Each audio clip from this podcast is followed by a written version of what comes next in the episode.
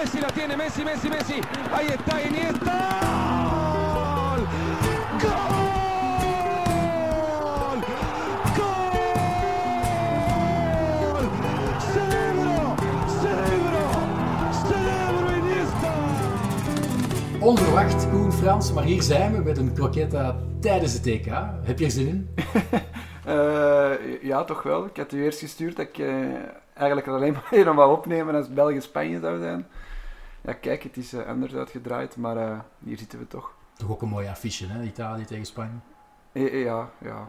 Ja, ja, sowieso. Ik wil beginnen met een statistiekje van eh, Mr. Chip, de, de statistiekgoeroe, die, die jij ook al kent en onze luisteraars ondertussen denk ik ook al wel zullen, zullen kennen. Ehm, hij zegt, ja, Spanje heeft nog nooit een halve finale verloren op een WK, nog EK 5 op 5. Italië heeft dan weer 9 op 11, dus 82% van hun eh, finales op een EK, halve finales liever op een EK en WK hebben eh, ze gewonnen. Wil dat zeggen dat Spanje nu de favoriet is in dat duel? Nee, want eh, statistieken zijn er natuurlijk om, om af mee te maken of te verbreken. Maar ja, het wil wel iets zeggen. Hè. Elke keer dat ze de halve finale halen, dat ze ook de finale halen. En in vier van de vijf keer ook het toernooi wonnen. Ik denk dat ze alleen in 84 de finale hebben verloren. Ehm, en ja, toch tegen de verwachtingen in zijn ze er nog bij. En, en ja, maken ze toch wel een goede kans, denk ik. Wat verwacht je van het eh, duel morgen? Ik had Italië misschien licht favoriet eh, durven noemen, maar met het uitvallen van Spinazzola, ik denk dat hij zo'n belangrijke factor is voor die ploeg. En eh, dat Spanje nu al zich daar niet mee moet bezighouden, hè, met op rechts die linkse vleugelverdediger zeg maar, te neutraliseren, kunnen ze zich focussen op de andere sterke punten van Italië. Ehm, hoewel ik niet verwacht dat eigenlijk Luis Enrique zich gaat aanpassen aan, aan Italië. Het is, het is vaak de tegenstander aan Spanje die zich aanpast aan Spanje.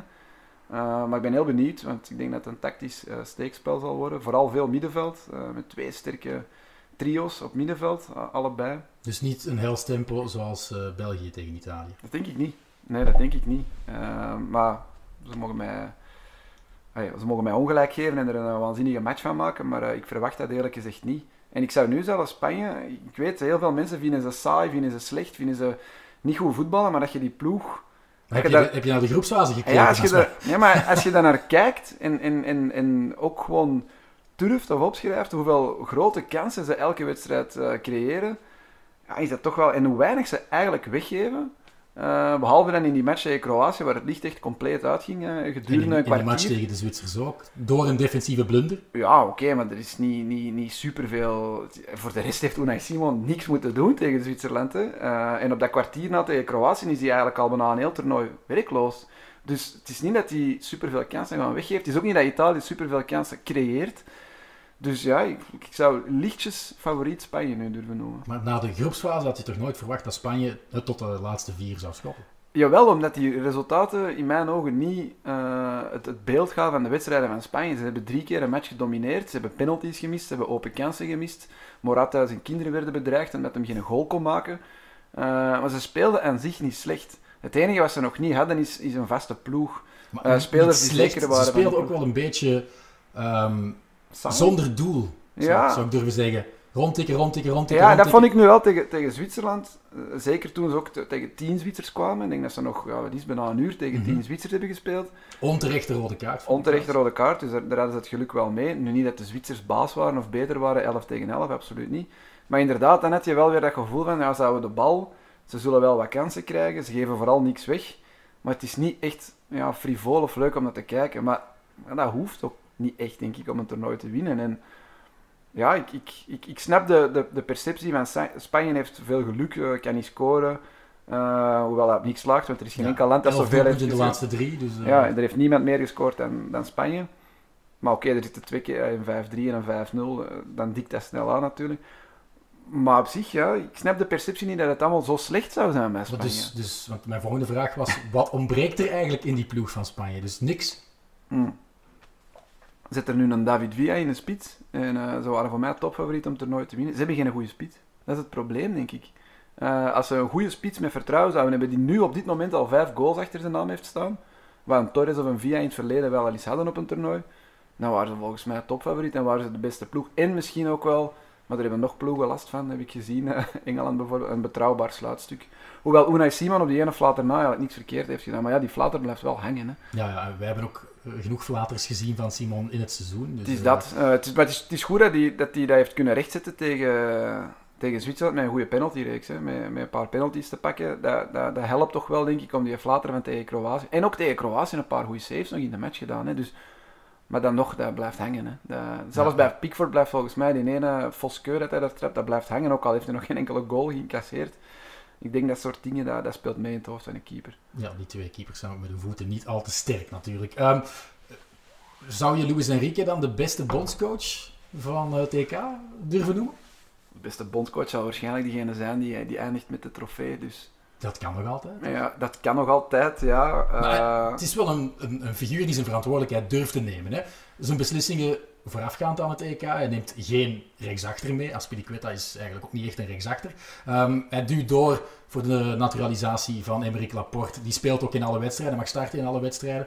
Misschien wel eh, de figuur van de verdediging die ja, het minst eh, beschadigd is geweest. De minste ja, zag er toch niet goed uit bij die 1-1. Ja, ik vond dat meer Laporte, eh, zijn collega Pau Torres, eh, die in de fout gaat dan echt eh, Laporte. Zwat. Ehm, dat was wel een beslissing die hij heeft mee doorgeduwd. Sergio Ramos ook nog. Ja, Ramos niet mee, dus alle spelers van Real thuisgelaten. Dat is ook een beslissing die Enrique eh, eenzijdig genomen heeft. Hij laat ook Saúl thuis, Mario Hermoso, Iago Aspas. Daar werd ook ja, brand omgeschreeuwd dat de aanvaller van Celta de Vigo niet meekwam. Hij geeft veel vertrouwen aan Eric Garcia. Het is wel een man die beslissingen durft nemen en he couldn't care less, hè, wat je daarvan denkt. Ook zijn eh, eh, gedrag, zijn houding naar de pers toe. Eh, ik weet niet of je gezien hebt, dat interview, waar dat er iemand viste naar hoeveel veranderingen ga je veranderingen doorvoeren. Ehm, en ja, dan een beetje cynisch reageren. hè. Is typisch Enrique, maar er staat wel iemand. Het is iemand... Het is een stuurse Asturiaan, maar ik, ik geniet daar wel van. Het is iemand die ook wel, denk ik, op die manier vertrouwen schenkt aan zijn groep, omdat hij alle vlek, alle aanvallen van de pers gewoon op zich neemt. Beetje zoals Roberto Martinez. nee, maar je vergeet nog een belangrijke beslissing. Hè. Sergio Busquets, corona-positief, meenemen. Ja, ja. En pas in match 3 denk ik dat hij mag Mhm. meedoen. Of heeft hij match 2 ook al Nee, meegedaan? nee, bij- de derde match. Derde match. Ja. En als je nu, ik denk de eerste match dat hij meedoet, was hij direct man van de match. Tweede ook. De tweede. Dus dat is een ongelofelijke beslissing. Die meenemen, direct zetten. Vanaf dat hij negatief is, direct zetten, kapiteinsband geven.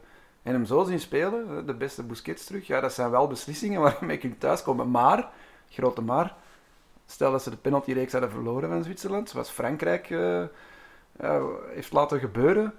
Ja, dan had jij hier helemaal anders over Luis Enrique gebabbeld. Dan had jij gezegd, aan de galg ja, dan had je gezegd, waarom is Aspas niet mee? Hè? Ja, waarom, waar. waarom zijn die mannen van Real niet mee? En dat is natuurlijk toernooivoetbal. Ik heb het nu ook weer gezien in België, met de, de, de media, de pers daarover te volgen. Ja, winnen of verliezen, en je zet een held of je zet de, de, domste trainer aller Zeer tijden. dicht bij elkaar. Het ligt het zeer, toernooi. zeer dicht bij je, hebt, je elkaar. hebt zijn naam al vernoemd, hè, eh, bondscoach Roberto Martinez.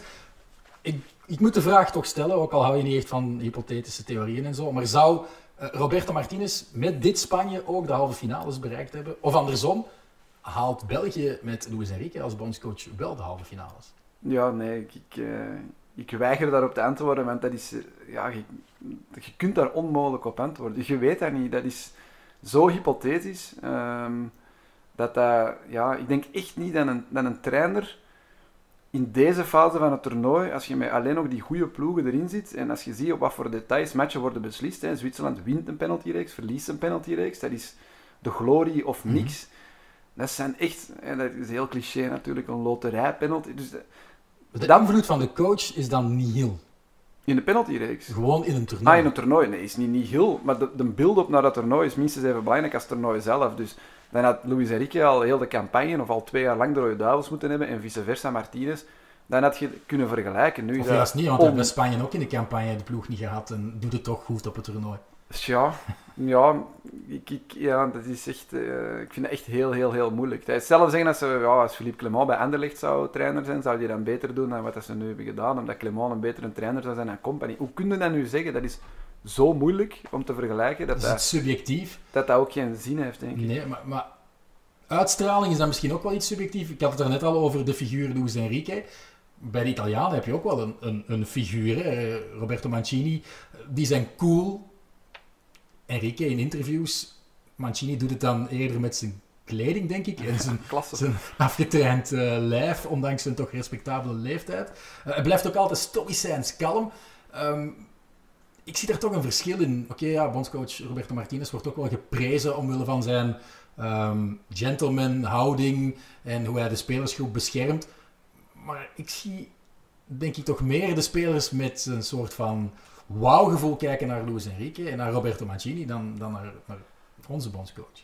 Ja, dat is misschien ook omdat die, die twee trainers die je, daar, die je daar noemt, de twee Roberto's, al echt bij topclubs prijzen hebben gewonnen. Een veel grotere carrière hebben gehad, De, uiteraard, de ene speler. Roberto en ene Luis natuurlijk. Eh, Roberto Ja. en Luis, ja, sorry. De, Roberto Martinez heeft, heeft ja, eigenlijk amper een carrière gehad als speler. En als, als trainer heeft hij ook alleen maar kleinere ploegen, tussen aanhalingstekens, FA Cup gecoacht. gewonnen van Roberto Mancini. Dat wel natuurlijk, maar dat was met Wigan en dan daarna Everton. Ja, dat zijn niet de topploegen. Dat is geen Manchester City zoals Mancini of Barcelona zoals Luis Enrique. En dan die, die eh, spelerscarrière er ook nog naast. Dus misschien dat dat meespeelt. Maar wat dan gezegd van bijvoorbeeld eh, die Julemand van, van Denemarken. Wat Mhm. voor een figuur is dat? En kijk wat dat die doet met Denemarken. Garrett Southgate is ook weer een heel ander type, vind ik. Dus om nu te gaan zeggen, ja, Roberto Martinez is niet, niet het juiste type mens of het juiste type trainer, dat is... Ja, ik heb daar nu ook weer stukken over gelezen. Je hebt de analyses van Peter van den Bemt, van, van, van de mannen van de kranten, eh Filip Joos vandaag in de Standaard. Iedereen heeft daar nu een heel duidelijke mening over. Maar stel dat we hadden gewonnen van Italië, wa- wat was de mening dan geweest? Het kon, hè. We konden 2-2 maken. Denk dat Lukaku twee goede kansen krijgt op 2-2. Doku trapt nog over. Die, die match had ook wel... Oké, de Italianen waren sterk. Achteraf gezien misschien wel sterker. Maar dat is een toernooi, dat kan alle kanten uit. We hebben ook gewonnen van Brazilië, zonder dat we die echt hebben overklast of zo. Dus, Nee, dat is waar. Maar ook tegen Portugal was het eigenlijk met de hakken Ja. over de sloot. Ja, En tuurlijk. tegen Italië zou het nu ook met de hakken over de sloot geweest zijn. Ja, maar Italië won zelf met de hakken over de sloot van Oostenrijk en wint nu met de hakken over de sloot van België. Ik bedoel, wat, Maar dan vergeet je ook even de fantastische groepsfase van de Italianen. Ja, maar hè? onze groepsfase was ook 9 op 9. Ja, maar zo is dat altijd heel, heel gemakkelijk. Ik bedoel, het resultaat is zo heilig op zo'n toernooi. Didier Deschamps heeft ook echt verschrikkelijke matchen met Frankrijk gespeeld op 2K eh, 2018. Die 4-3 tegen Argentinië. Op een gegeven moment staan ze daar 1-2 achter. In de groepsfase winnen ze maar ternauwernood van Peru en eh, Australië. Eh, Mensen vergeten dat altijd heel rap. Spanje is ook een WK, eh Ja, die hebben een WK gewonnen in gewonnen. 2010 en verloren van de Zwitsers. En nadien hebben die altijd 1-0 wedstrijd. gewonnen. Ja. Die hebben altijd 1-0 gewonnen vanaf de achtste finale. Dus dat, dat hangt van zo...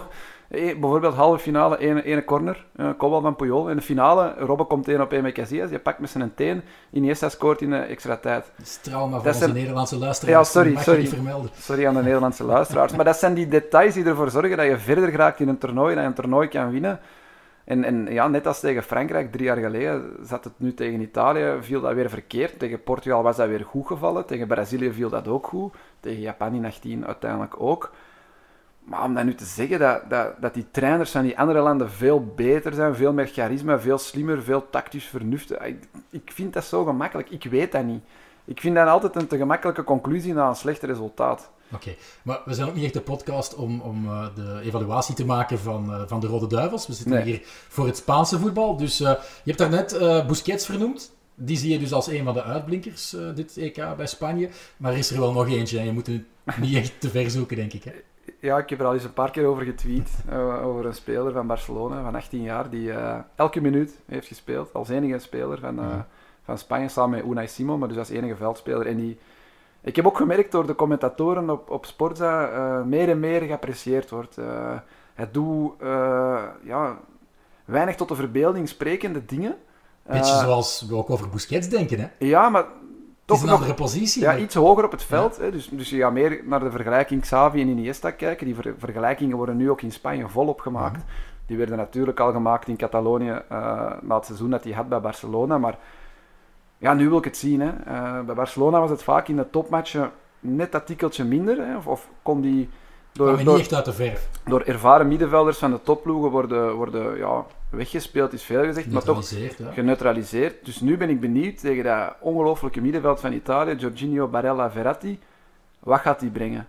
Als hij het niveau van de voorbije matchen kan doortrekken tegen dat middenveld, ja, dan denk ik echt dat voor die jongen de sky the limit is. Dan kan dat echt een van de, van de bepalende spelers worden van, van zijn generatie voor de ja, komende jaren. Ja, Fans van het Spaanse eh, voetbal likkenbaarden nu al bij die woorden van, eh, van Koen Frans. Ehm, hij heeft nog wel niet de statistieken die je zou associëren toch bij zijn positie op het veld. Want hij komt vaak wel in de buurt van eh, het strafschopgebied. Maar hij heeft wel een paar statistieken die ik erbij wil halen, die wel tonen dat hij toch wel belangrijk Hoeveel is voor het elftal. heeft hij met die statistieken? Voilà, ja, dat is geen, geen echte statistiek die natuurlijk eh, genoteerd wordt. Maar hij heeft wel van alle spelers op het EK het meeste gelopen. Eh, hij zit dan 61,5. Hij heeft ook de eh, meeste minuten gemaakt. Hè? ja, ja, tuurlijk, ja, maar toch 61,5 kilometer. Eh, dat is eh, niet niks. Kan je ook de top 3 vervolledigen? Eh, zal een Zwitser bij zijn waarschijnlijk? Er zit geen Zwitser bij. Ja, nee, kom zeg maar. Ik weet. Susek van eh Tsjechië. Ah ja, die hebben we ook. is tweede en Jorginho van Italië is, is derde. Ehm, dit is dan weer belangrijker. Daar komen waarschijnlijk ook die pre-assists wel, wel aan bod. Hij is de man die de, jonge man moeten we zeggen, die de meeste aangekomen passes in de final third, het laatste derde van het veld verstuurde. In de top 3 enkel Spanjaarden. P3 heeft er 156, Jordi Alba 125 en eh Koke 115. Mijn volgende vraag aan jou is Koen, wie is er nog meegevallen?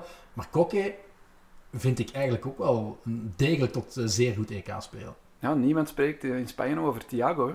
Eh, nee, nee, tot, tot mijn spijt eerlijk gezegd. Maar Het, het trio op het middenveld is, is, is bijzonder complementair. En eigenlijk zou je zeggen, daar zit te weinig aanvallend vermogen of creatief vermogen in. Maar dat is net hetzelfde bij Italië.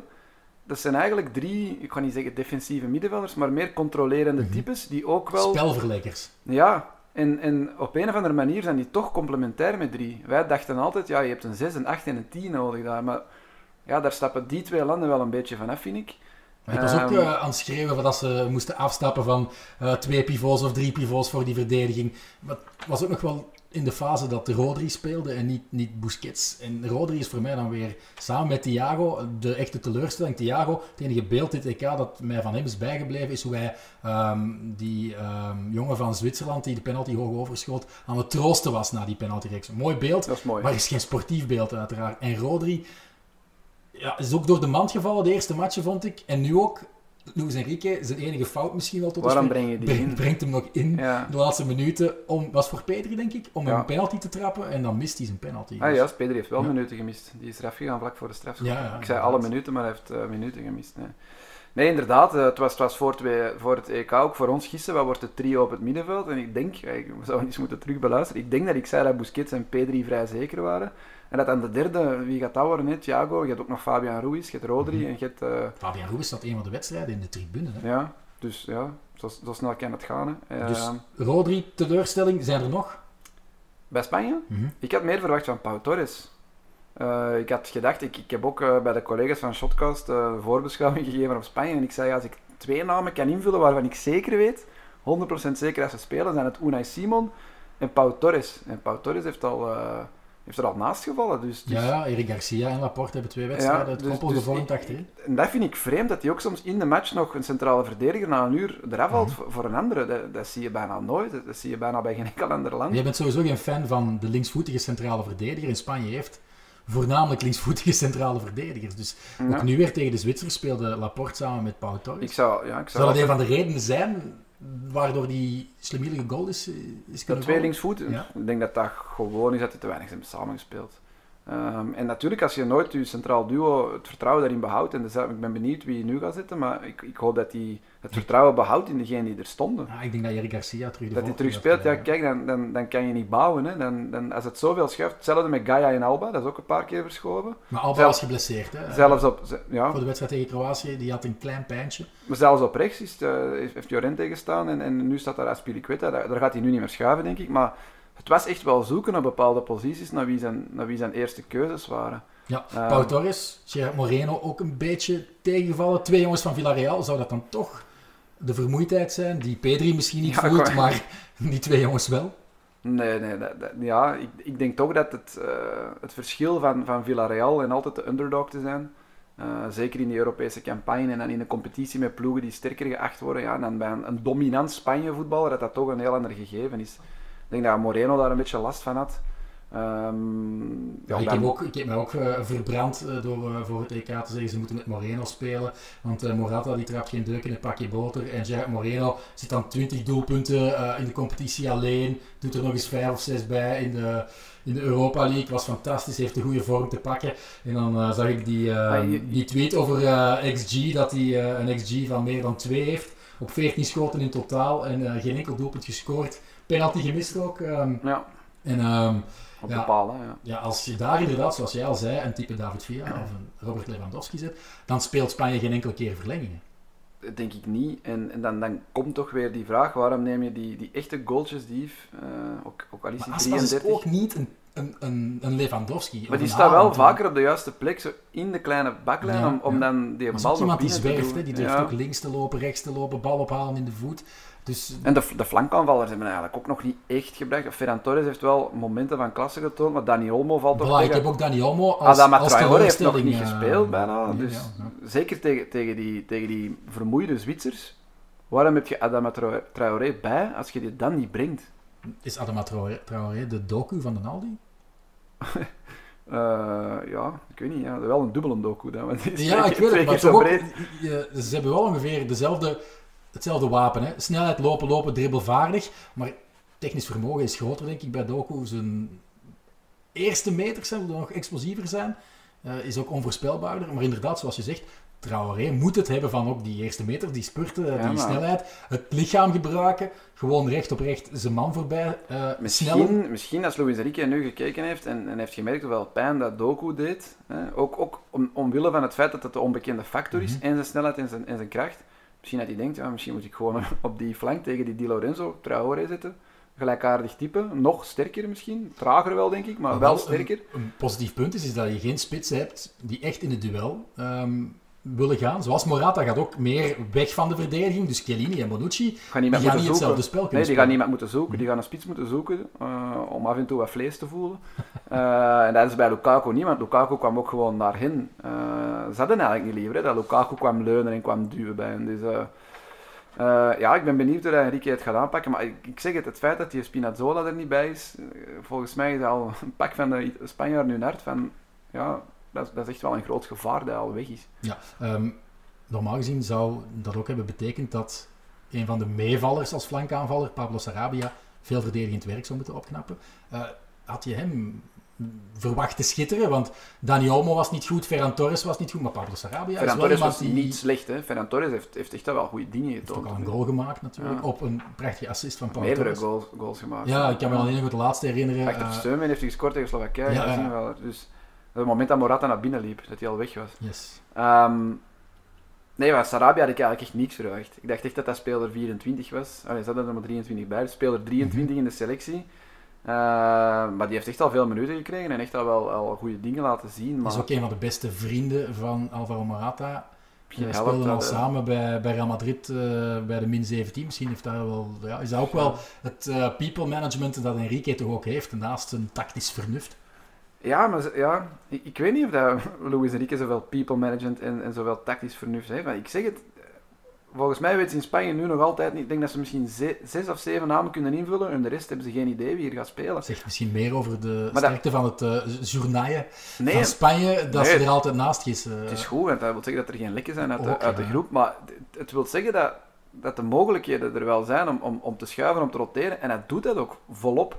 Bij ons was het gewoon, wie gaat er spelen in plek van Eden Hazard? Ah, oké, het blijkt Doku te zijn. Het kon Carrasco zijn, het kon Mertens zijn, maar al die andere namen konden zo invullen. Mhm. Je wist dat die gingen spelen. Dus bij de minder verrassingseffect wel, is dat dan tactisch vernuft om de tegenstander in het ongewisse te laten, om, om, dat ze niet weten hoe, dat die, hoe dat die gaan spelen. Ja, ik, ik, ik Een echte tacticus kan ook tijdens de wedstrijd natuurlijk de sleutelbeslissing nemen om zijn ploeg over de streep te trekken. Dus dat zie ik wel iets meer bij Luis Enrique dan bij, zelfs dan bij een Roberto Mancini. Ehm, eh, op dat gebied denk je dat Spanje sterker staat. Maar volgens de Gazetta dello Sport eh, zijn er heel wat zwakke punten in eh, de Spaanse Nou, ploeg. Het zijn niet de verrassende hoor. Ze kwamen ook uit bij Unai Simon. De centrale verdedigers. Hè, vonden het een schande dat een Ramos, een Nacho of zelfs een Mario Hermoso niet in de selectie opgenomen werd door Enrique. Ehm, we hebben het al over de linkervoeten in het hart van de defensie gehad. Ja, zij raken dat ook aan. Ehm, en als laatste benadrukken ze ook de matige spitsen, Morata, Moreno. Langs de andere kant, niet dat uh, Ciro Immobile indruk Zij moeten het met Immobile doen, dat is niet... Ja, niet die wel ook al twee doelpunten eh, gescoord Ja, heeft tegen. Janneke en Mieke in de groep Ja, zaten. ja. Dat telt niet mee, hè. Nee, tegen de Rode Duivels eh, was hij de minste Italiaan. Tegen Oostenrijk vond ik die nu ook niet goed. Nee, ja, dat is raar, want Pelazio doet hij soms wondermooie Ja. dingen. Zit hij 90 minuten in de match. En hier heeft hij maar een paar keer ja. kunnen prikken. Dus eh, ja. Eh, genoeg over het EK. Misschien gewoon kort een, een pronostiek voor de wedstrijd van morgen. Ehm, Ik denk dat Spanje de thuisploeg is. Dat weet ik niet. Eh, ik, ik doe mee met een pronostiek met een hele hoop vrienden. Eh, en ik eh, kan niet meer winnen, denk ik. Tenzij dat ik voor gestoorde uitslagen ging. Want vanaf halve finale, allee, Mhm. vanaf de volgende ronde kun je altijd meer punten verdienen. Dus ik heb 2-4 Spanje. 2-4. Ja. Ja. in de hal- andere halve finale heb ik 0-3 Denemarken winnen. Ah, bij Dus, mij... dus je zegt alles of niks. Mijn ik smijt al mijn troeven op is. Engeland in de finale. En Engeland ging normaal winnen van de Belgen. Maar dat is dus al Ja. uit een boze. Ehm, nee, ik moet eigenlijk nog, nog verder over het EK-ballen. Want er schiet me nog iets te binnen. Eh, ik was daarnet ehm aan het checken op Twitter. En ik zag dat Sfera Sports iets had geretweet van eh, de voetbalbond in Spanje. Die een oproep doen naar alle expats om naar Wembley af te zakken. Hè, om toch hun land naar de overwinning te schreeuwen. Want ja, je weet het, hè, door corona is er een... ehm quarantaine-tijd van 10 dagen normaal gezien, voor je het land binnen mag. Ja. Dus eh, supporters eh, zullen niet aanwezig zijn, toch niet in grote getalen.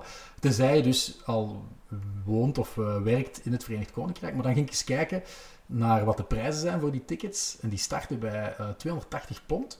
En ehm, de duurste was 750 pond. Dus eh, ik denk niet dat veel expats zoiets gaan hebben van... "Wauw, dit verdient Spanje wel. Hier gaan we even, hier gaan we even 400 euro tegen kletsen om, om op de bovenste ring van Wembley te gaan zitten. Ja, geen idee. Ik heb er ook naar, naar zitten kijken, nog, nog voordat de Belgen uitgeschakeld waren. Eh, en dat viel tegen. En ja, toen kwamen die berichten dat het echt onmogelijk was om van, van als je niet in Engeland woonde, om daarnaar te gaan kijken. En dacht ik wel, ja, wat is dat eigenlijk? Het is gewoon... Waarom is het dan toch niet verhuisd naar Budapest? Het is toch een soort competitie. voor- Ah, Eigenlijk Ik, speelt... ik heb gisteren nog in de podcast in Nederland gezegd dat ik het competitievervalsing voor de Engelsen vind. Ja, eigenlijk spelen zij gewoon een, een thuistoernooi. Ze hebben één match moeten spelen in, in Rome en dat was tegen, oh god toch garme Oekraïne, die daar in de kwartfinale waren gesukkeld. En voor de rest mogen ze altijd gewoon voor 60.000 dolgedraaide Engelsen spelen. Dat is... Ja, Niet dat is eerlijk. niet echt eerlijk zoals het normaal zou zijn bij een, eh een Ze moeten toernooi niet je- reizen. Ze moeten niet reizen. een toernooi dat je organiseert, normaal gezien, moet je dan ook, denk ik, toch zeker eh 45% van het eh, stadioncapaciteit aan het eh, bezoekende land gunnen. Dus eh, dit is inderdaad wel echt een soort vervalsing waar de Engelsen van gaan profiteren. En dan komt ook wel mijn voorspelling uit dat ze het EK gaan winnen. Ja. Ik zal nog snel een pronostiek ik geven. hoop voor van morgen. niet. 2-1 voor eh, Spanje. Ik hoop dat... Eigenlijk mogen ze het allemaal van mij winnen, Behalve de Engelsen. behalve de Engels. Oei. Hoewel die, Ita- die, die, die Italianen nemen ook wel echt de laatste 20 minuten. Ja, ik, ik wil daar veel respect voor hebben en die waren echt goed. Hè. Die hebben echt mooi voetbal gespeeld. Ja, maar het was wel, het lag er weer zo die kop. Hè. Het was echt zo à la Mbappé die met dat balletje ging lopen in 2018. Ja, dat is genoeg om, om jarenlang gehaald te worden. Hè. Die Donnarumma, die moet ik echt even niet zien, want ja, dat, dat is gewoon... Dat is gewoon niet fair. En ja, wij, zouden, dat, wij zouden dat ook doen. En tegen, wel- Port- tegen Portugal hebben wij ook zo bijna 80 minuten overklast. Maar het scoreverloop is zo dat het nog spannend is tot het laatste. Dan zou ik ook naar die dingen grijpen. Ook omdat je weet Ja, nu, nu dat je dan het bloed van onder de nagels bij een Kevin De Bruyne kan nu doe je alsof wij die kans op kans hebben gemist op 3-1. Dat is Ja, absoluut maar niet die hebben waar. hè. 65 minuten op onze helft gekampeerd. Ja, maar dat, dat, dat doet er niet toe. Als wij uitbreken zijn wij gevaarlijker dan dat wij ja, op de maar we helft zijn een pakken. counterploeg. Dat is Ja, eigenlijk, ja, wel, maar we dat hebben nog wel wat kansen gehad op de dat wij een counterploeg zijn. Maar kijk, wij hebben tegen Portugal ook op een misschien iets wat cynische en lelijke manier een overwinning over de, over de streep getrokken. Maar dat was toch niet zo kut zoals Nee, dat die Italianen dat gedaan hebben. Nee, dat is toch... eh, ja, dus, dus waarom, waarom moet dat? Dat moet toch niet? Nu, nu, nu heb ik hier weer een Ja, heel zo- vies you- gevoel you bij can bij take the cat out of the jungle, but you can't take the jungle out of the cat. Dat past bij de Italianen. Dat is Ja. met de paplepel mee. En ze zijn nu, dus het is niet meer catenaccio, ze spelen mooi frivol aanvallend voetbal, maar die laatste 20 minuten zag je toch terug. Het zijn Italianen, hè. het blijven Italianen. Die breekt wet, hè, ja, ja, het nood breekt wet, ja. Ja, ja. het werkte. Dus, Ja, het is eh, extra frustrerend als het nog succesvol blijkt ook. Hè. Dan Ja. word je echt gek. Hè. Dus ik Maar- merkte, Jan Vertongen was er ook helemaal zot van geworden. Hè. Dus Ja, ik snap dat. na de match. Ik ja. snap dat, want je wilt die complimenteren en je wilt echt zeggen... Oké, chapeau, gasten, goede ploeg, goed gevoetbald, maar als je de laatste 20 minuten zo kut doet, ja, dan had je toch echt een ander gevoel over aan, aan die ploeg. Ja, dus, dus ja, Italië gun ik het eigenlijk ook niet. Spanje-Denemarken. Dat Spanje- moet het worden. Spanje-Denemarken en dan voor de romantiek ook Denemarken. Nee, nee, dan mogen de Spanjaarden Spanje ook winnen. Ja. Ja, we supporteren dus vol eh, voor eh, La Roja. Eh, genoeg over het EK. Ehm, er zijn wat nieuwe shirts van de topclubs in Spanje de voorbije weken gedropt. Ja, eh, Koen eh, was even naar de shirtmuur aan het kijken. Er hangt niet veel, maar ook wel eh, twee aanwinsten ehm, die ik op eBay gekocht heb. Die stonken wel nog naar het zweet, eerlijk gezegd. Echt? Ja, Dus gedragen shirts. ik denk, ja, niet door BB toe, want ik heb een prachtig exemplaar van uh, Bebeto uit begin jaren 90 van Deportivo La Coruña. Ja, ik heb er een product op gespoten. Dus... Ah, dacht je dat Braziliaans zweet of is dat een product? nee. En ook een zwart fluorescerend geel Spanje shirt van Iniesta. Um, en ik zit ook nog altijd met shirts die, die geblokkeerd zijn omwille van uh, douaneperikelen en B-post dat het ongelooflijk traag oplost. Maar zwart. Uh, ik wilde eigenlijk babbelen over de shirts van de topclubs die gelanceerd zijn de voorbije dagen en weken. Um, we hebben een, ja, naar mijn zin, als je er een nevenklassement van maakt, mooiste shirts. En als je enige smaak hebt, dan staat Real Madrid op één. Ja, dat is het meest clean ja, met de blauwe boord. Ik vind ja, ook het ja, minst hun eigen... oranje, ja, oranje detail ook ergens. hun eigen stijl het minst verlogend. Eh, ook niet te gek gedaan, gewoon, dat hoeft ook niet. Gewoon een clean wit shirt met een mooie boord en inderdaad zo wat details die, die het helemaal afmaken. En dan heb je Atletico die 75 jaar eh, in de picture willen zetten met eh, vier nieuwe shirts. En vooral dat eerste is, is eh, was het Alaphilippe die het tweette, alsof ze dan nog van onder het puin van het Vicente Calderon hebben gehaald. Vond het wel een mooie vergelijking. Eh, dat het zijn echt verschrikkelijke shirts. Maar het is precies zo in dat dat zo precies afgebrokkeld is, die Ja, de- een degradé. Ja, maar... Ja, bij Sevilla net van hetzelfde, maar jij kon dat nog wel smaken, maar ik vond het ook verschrikkelijk. Dat maar die- strepen niet doorlopen, de autist in mij zegt nee. Ja, maar er komt nog een sponsor. En nu staat er nog Sevilla, maar er komt Ja. nog een sponsor. Maar de derde shirt, dat volledig zwart was, dan kon ik dat nog wel wat smaken, maar die strepen die niet doorlopen... Maar je hebt het nog niet over het, het lelijkste, het lelijkste shirt gehad. Barça, Ja. met dan zo op de linkerborst. En vooral de broek. Ah, de broek heb ik nog niet gezien, wat is daar... eh, Elke pijp een andere kleur. Ah ja, oké, dus Ja. één rood, één blauw. Ja. Dat kan toch mooi zijn? Dat is echt om te kotsen. ik, ik, ik wil elk jaar het shirt wel, wel kopen, of, of achteraf dan, of, of whatever, maar dit ga ik denk ik gewoon laten passeren. Ik zou nu ook kunnen zeggen, ik denk dat ik geen shirts koop komend jaar, maar... eh, Ja. Je vriendin of je vrouw zal het graag horen, maar... eh, niet van de topclubs, ik zal het zo zeggen. Ja. Geen Barça, geen Atletico, eh, geen eh, Sevilla. Real zou eigenlijk nog wel, nog wel moeten dan. Maar dan Ja, eentje van een fitte Hazard. wachten Dat op een toptransfer misschien nog, hè. Mbappé, als ze die halen. Oh ja, daar wil ik misschien nog wel, wel een vraag over stellen. Ze hebben nu ehm, de Oostenrijker Alaba gratis opgepikt. Maar moet er voor Ancelotti nog niet wat meer kwaliteit bij komen, ook al is er niet veel geld voor aan? Gaan ze Mbappé nog kunnen halen? Nee toch? Ja, moet er iets bij? Ik ik denk het wel, hè. Als je nu weer ziet op TK in welke mate kun je rekenen op Hazard. Moeilijk te zeggen. Benzema is weer een jaartje ouder. Het zal nog wel oké zijn, maar als alle hoop aanvallend... Ook een jaartje ouder. Ja, als al hoop ouder. aanvallend weer alleen op Benzema vallen, ja, dan, eh, dan vrees ik ervoor. Dus ik denk dat ze daar toch Dat nog... vind, je, dat vind je belangrijker dan het opvangen van eh, Ramos en Varane die samen vertrekken. Want dat is, dat is nog niet zeker natuurlijk. Ramos weg wel. Maar Varane zou eventueel ook daar naar niet, Manchester United ze daar niet Alaba voor gehaald om mee centraal te zitten, naast Militao dan? En oké, dan heb je nog... Dat is, dat is, dat is, dat is dus dun, hè, qua spoeling. Daar Mhm. moet daar nog iets bij, hè, maar... Dus dan zet je achterin Ferland Mendy, Alaba, eh, Militao en... Carvajal. Carvajal of Lucas Vazquez die het eigenlijk Ja, zoiets. hè. Ja. Ja, ik weet het, dat, dat is niet wat we gewend zijn, maar dat is wel nog zeer goed. En dan hoef je niet per se veel uit te geven, denk ik. Enfin, ze hebben al een, een steal gedaan door Alaba gratis Mhm. weg te halen. Hè. Ehm, ja, ik weet het niet. Eh, ik denk dat vooral aanvallen toch... allee, het is toch gebleken dat op Asensio, Vinicius, eh, Rodrigo, Hazard, daar gaat hij niet op kunnen rekenen. Iets om weinig 10 plus goals, ja, om 10 plus goals te maken. Dus dan komt alles weer op Benzema. Ja, misschien moet daar toch nog echt wel een knaller bij. Maar ja, hoe? En dan geen onbekend Braziliaans talent dat nog drie jaar nodig heeft. om, Ja, en eh, dat is ook eh, voor 40 miljoen kopen. Ja, nee, nee, nee. Ehm, dan zullen we het ook maar even over Barça hebben, hè, want je zit hier toch. Eh Koeman die blijft, daar hebben we eigenlijk nog niet over gebabbeld. Hè, over nee, nee. de beslissing van Laporta om, ehm, om Koeman gewoon aan te eh, laten ja, en blijven. hoe dat, dat gelopen is en zo. Messi moeten we ook natuurlijk eh, over beginnen. Die zit nog altijd zonder nieuw contract. En Memphis is gekomen. Kom aan, Koen, over die drie dingen nu even in een tijdspanne van 3,5 minuut. Jouw mening. Ja, Koeman vond ik het, eh, hoezeer ik hem ook ja, enerzijds heb verdedigd en achteraf ook wel een beetje heb ja, misschien gestenigd. Eh, snap ik het wel. Eh, de noodzaak om ermee door te gaan, eh, om niet op zoek te moeten gaan weer naar iets helemaal nieuws, hè, om, om, om deze cyclus nu toch te proberen afmaken met Koeman. Maar de manier waarop dat, dat dan allemaal werd gecommuniceerd in die weken voordien en hij lag in het ziekenhuis en dit, dat, dat waren echt heel rare mediaspelletjes van, van Laporta. Messi, ja, dat komt in orde als ik alles lees, dus dat, is, dat is geen probleem. Het is blijkbaar iets Hij is een financiële grondslag achter waarom het nog niet in orde is, om het Ja, misschien hij wat zit te ook in spreiden. Zuid-Amerika, dus ja, hij heeft, hij heeft nu nog eens de kans, nog twee matchen van een trofee met Argentinië verwijderd. Dus wie weet, hè, Ehm, kunnen we eindelijk die GOAT-discussie ook stoppen met Ronaldo. Ehm, en wat was dan het derde? Ah ja, al die aanvallers. Ja, nee, nee, gewoon Memphis. ja in Memphis, ja. Gewoon al die aanvallers. Ja, er moet iets weg, hè. Ja, moet- Trincao is al uitgeleend. Ja, nee, maar er moet iets... bedoel, je hebt nu nog Aguero, Memphis, Messi, Griezmann, Dembélé. Dat is te veel, hè. Braithwaite. Ja, ja oké. Maar dat is Misschien ook een Europees kampioen binnen een paar Ja, stel je voor. Maar ik denk dat van die vijf dat ik daarvoor zei, ja, dan moet er toch één weg. En dan denk ik dat ze Ousmane Dembélé op een of andere manier... Maar hoe, die is weer maanden oud. Ja, Welk team gaat nu zeggen, oké... ja, voor een derde van de prijs dat ze hem gekocht hebben aan Man United of zo. Ik weet het niet, hè. dat gaat zoiets worden. Hè. Maar dat is ook een beetje het probleem. Ze kunnen al die dure vogels... Dan ga ik die nog maar eens kwijt. Trouwens, Coutinho, hoe zit dat? Ja, die moeten ze ook nog aan Arsenal slijten. En Arsenal wil ook niet de volle pot betalen. Dus, eh, Dus, dus dat is volgens mij nu het grootste probleem. Ze hebben Aguero en Memphis gehaald. Gaat die nou aanvallend sterker maken?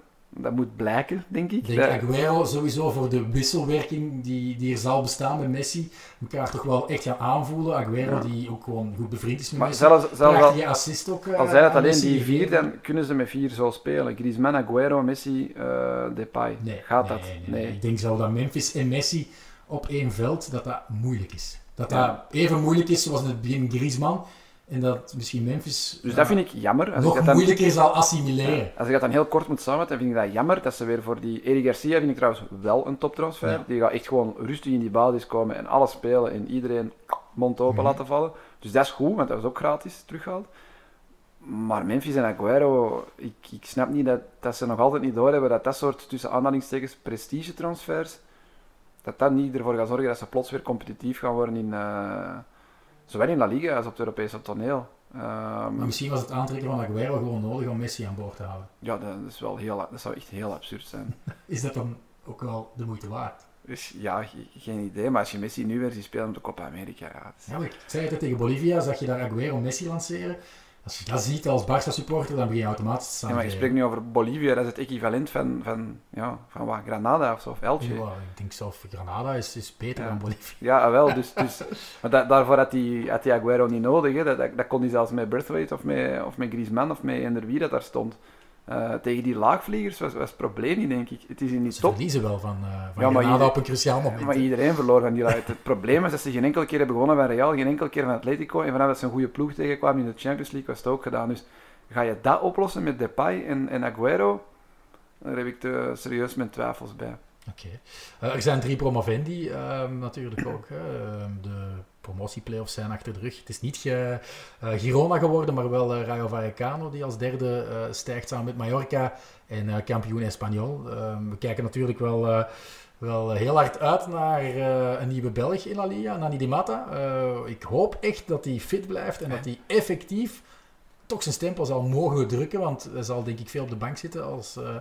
eh, is Mariano zeker nog altijd de trainer? Als hij wilt eh, spelen met maar één spits, dan zal het Raul de Thomas zijn. Maar wel Ja. interessant om te volgen. Ik, Ehm, las die zelfs, ik, zag, ik zag zelf dat zijn naam al verscheen in stukken. Nu verschijnen er al stukken wat met de Rode Duivels en dan richting Qatar. Wat kan de mogelijke selectie zijn? En onderaan ergens van, ja, die Mata speelt dit jaar in La Liga. Dus misschien die, die is altijd maar 23. ja. Dus, dus wie weet, stel dat het hij draagt nu wel zo de stempel van... mislukt. Ja, nee, mislukt. Gewoon super eh, blessuregevoelig. Er wordt altijd gezegd dat hij geen kraakbeen meer in zijn knie heeft. Ja, op zijn 23ste al. Dus, Ja. Maar Kijk, ja, als hij er 15 inremt in La Liga, dan zal hij toch meegaan. Maar Rode Qatar denk ik... Hij is al ja, wel de duivel geweest. Hè. hij is al Rode Duivel geweest, maar dat was toen heel absurd hè, dat hij erbij was. Maar ja, ja. Het, zullen, het zullen wel dat soort gasten, om even nog bij België en terug te blijven, het zullen dat soort gasten zijn waar we naar gaan moeten uitkijken om in, in, in Qatar een, eh, een evenwichtige, goede selectie van 23 spelers samen te stellen. Ja, over die drie promovendi gesproken. Ehm een van die drie spreekt ons echt aan en staat ja, met stip op één, denk ik, om een wedstrijd live ter plekke te gaan eh, beleven. En dat is toch, eh, ja, we gaan naar het Vallecas, hè, eh, een arbeiderswijk van, van Madrid, om Rayo Vallecano tegen ja, hopelijk een, een topteam bezig te zien. Ehm, misschien moeten we dat wel inplannen voor de maand september, want als ik de uh, virologen mag geloven, uh, zit er een vierde golf aan te komen. Ja, voordat de Delta-variant uh, voilà, helemaal... Dus dat ja. is toch wel iets wat we gaan proberen, hè, om Even een, bij... een live kroket in, in het Firecast. Tussen de linkse rakkers. Ja, tussen de linkse rakkers. Ja, even, even, checken of, dat we, of dat we niet binnen geraken via, via, uw, via uw werk. Via Eleven, denk dat dat wel te regelen valt. Ja. en dan liefst met publiek, hè. Zou het met publiek zijn? Uh... dat zal ik weten, hè, um, dat er in Spanje terug supporters toe, uh, toegestaan zijn. Maar volle stadion? Normaal gezien wel. Ho, ho. Ja, ja, dat... Ook in België hè, gaan ze dat opnieuw uh, Volle stadions nog niet, hè? Ik dacht dat ze ook gingen volle Maar dat is al binnen twee weken, dat gaat nog geen volle stadions ah, zijn. Oké, maar in Spanje wel hoor. Ja. Ik denk dat daar groen licht voor gegeven is om de stadions weer vol te laten lopen. Dat zal dan misschien maar tot de herfst zijn, maar we moeten ervan profiteren om er toch één wedstrijd te kunnen meemaken. Um, maar ja, we willen wel misschien een een topteam als tegenstander. Een Barcelona, Real Madrid, Atletico. Vallecano tegen Levante heeft ook de moeite. Hè? Tegen Cadiz. Goh. Waarom zeg ik dat, weet je het? Nee, de spits van Cadiz. La Bestia de Vallecas. Die is naar uh, Vallecano gegaan, of? Nee, dat is gewoon iemand van, uh, ah. van, van Vallecano. Weet je wie ik bedoel? Negredo? Ja. Ah, nee, dat wist ik niet. Dat is uh, Alvaro Negredo, inderdaad. Kijk, nog een beetje. scoort eigenlijk, hè, Kijk, nog een beetje. Dat is een beetje onder de radar. Heeft hij geen transfer gemaakt, trouwens? Dan uh, heb ik dat compleet gemist. Is Negredo niet naar Levante? Heb ik dat compleet dat kan, verzonnen? Dat kan. Dan lijkt me straffen dat ik dat dan gemist heb. Maar misschien is het wel zo. En kunnen, de, kunnen de luisteraars ons meteen ook uh, ja, kijk, we een hebben tweetje de, versturen? de, de, de transferactualiteit uh, in La Liga niet echt gevolgd nee, met het EK. EK. We zitten nog altijd in EK-modus. Dus uh, om helemaal mee te zijn, ja, maken we gewoon een afspraak. Uh, na het eerste weekend van uh, de start van de competitie. Misschien een voorbeschouwing ervoor, ergens ja. half augustus. Wanneer start de competitie? Ja, het weekend van 13, denk ik. 13 augustus. Denk het wel. Ja, oké, okay, goed. Dan zullen we voorbeschouwen in de paar dagen daarvoor. Bedankt Koen en bedankt jullie om te luisteren. Tot volgende.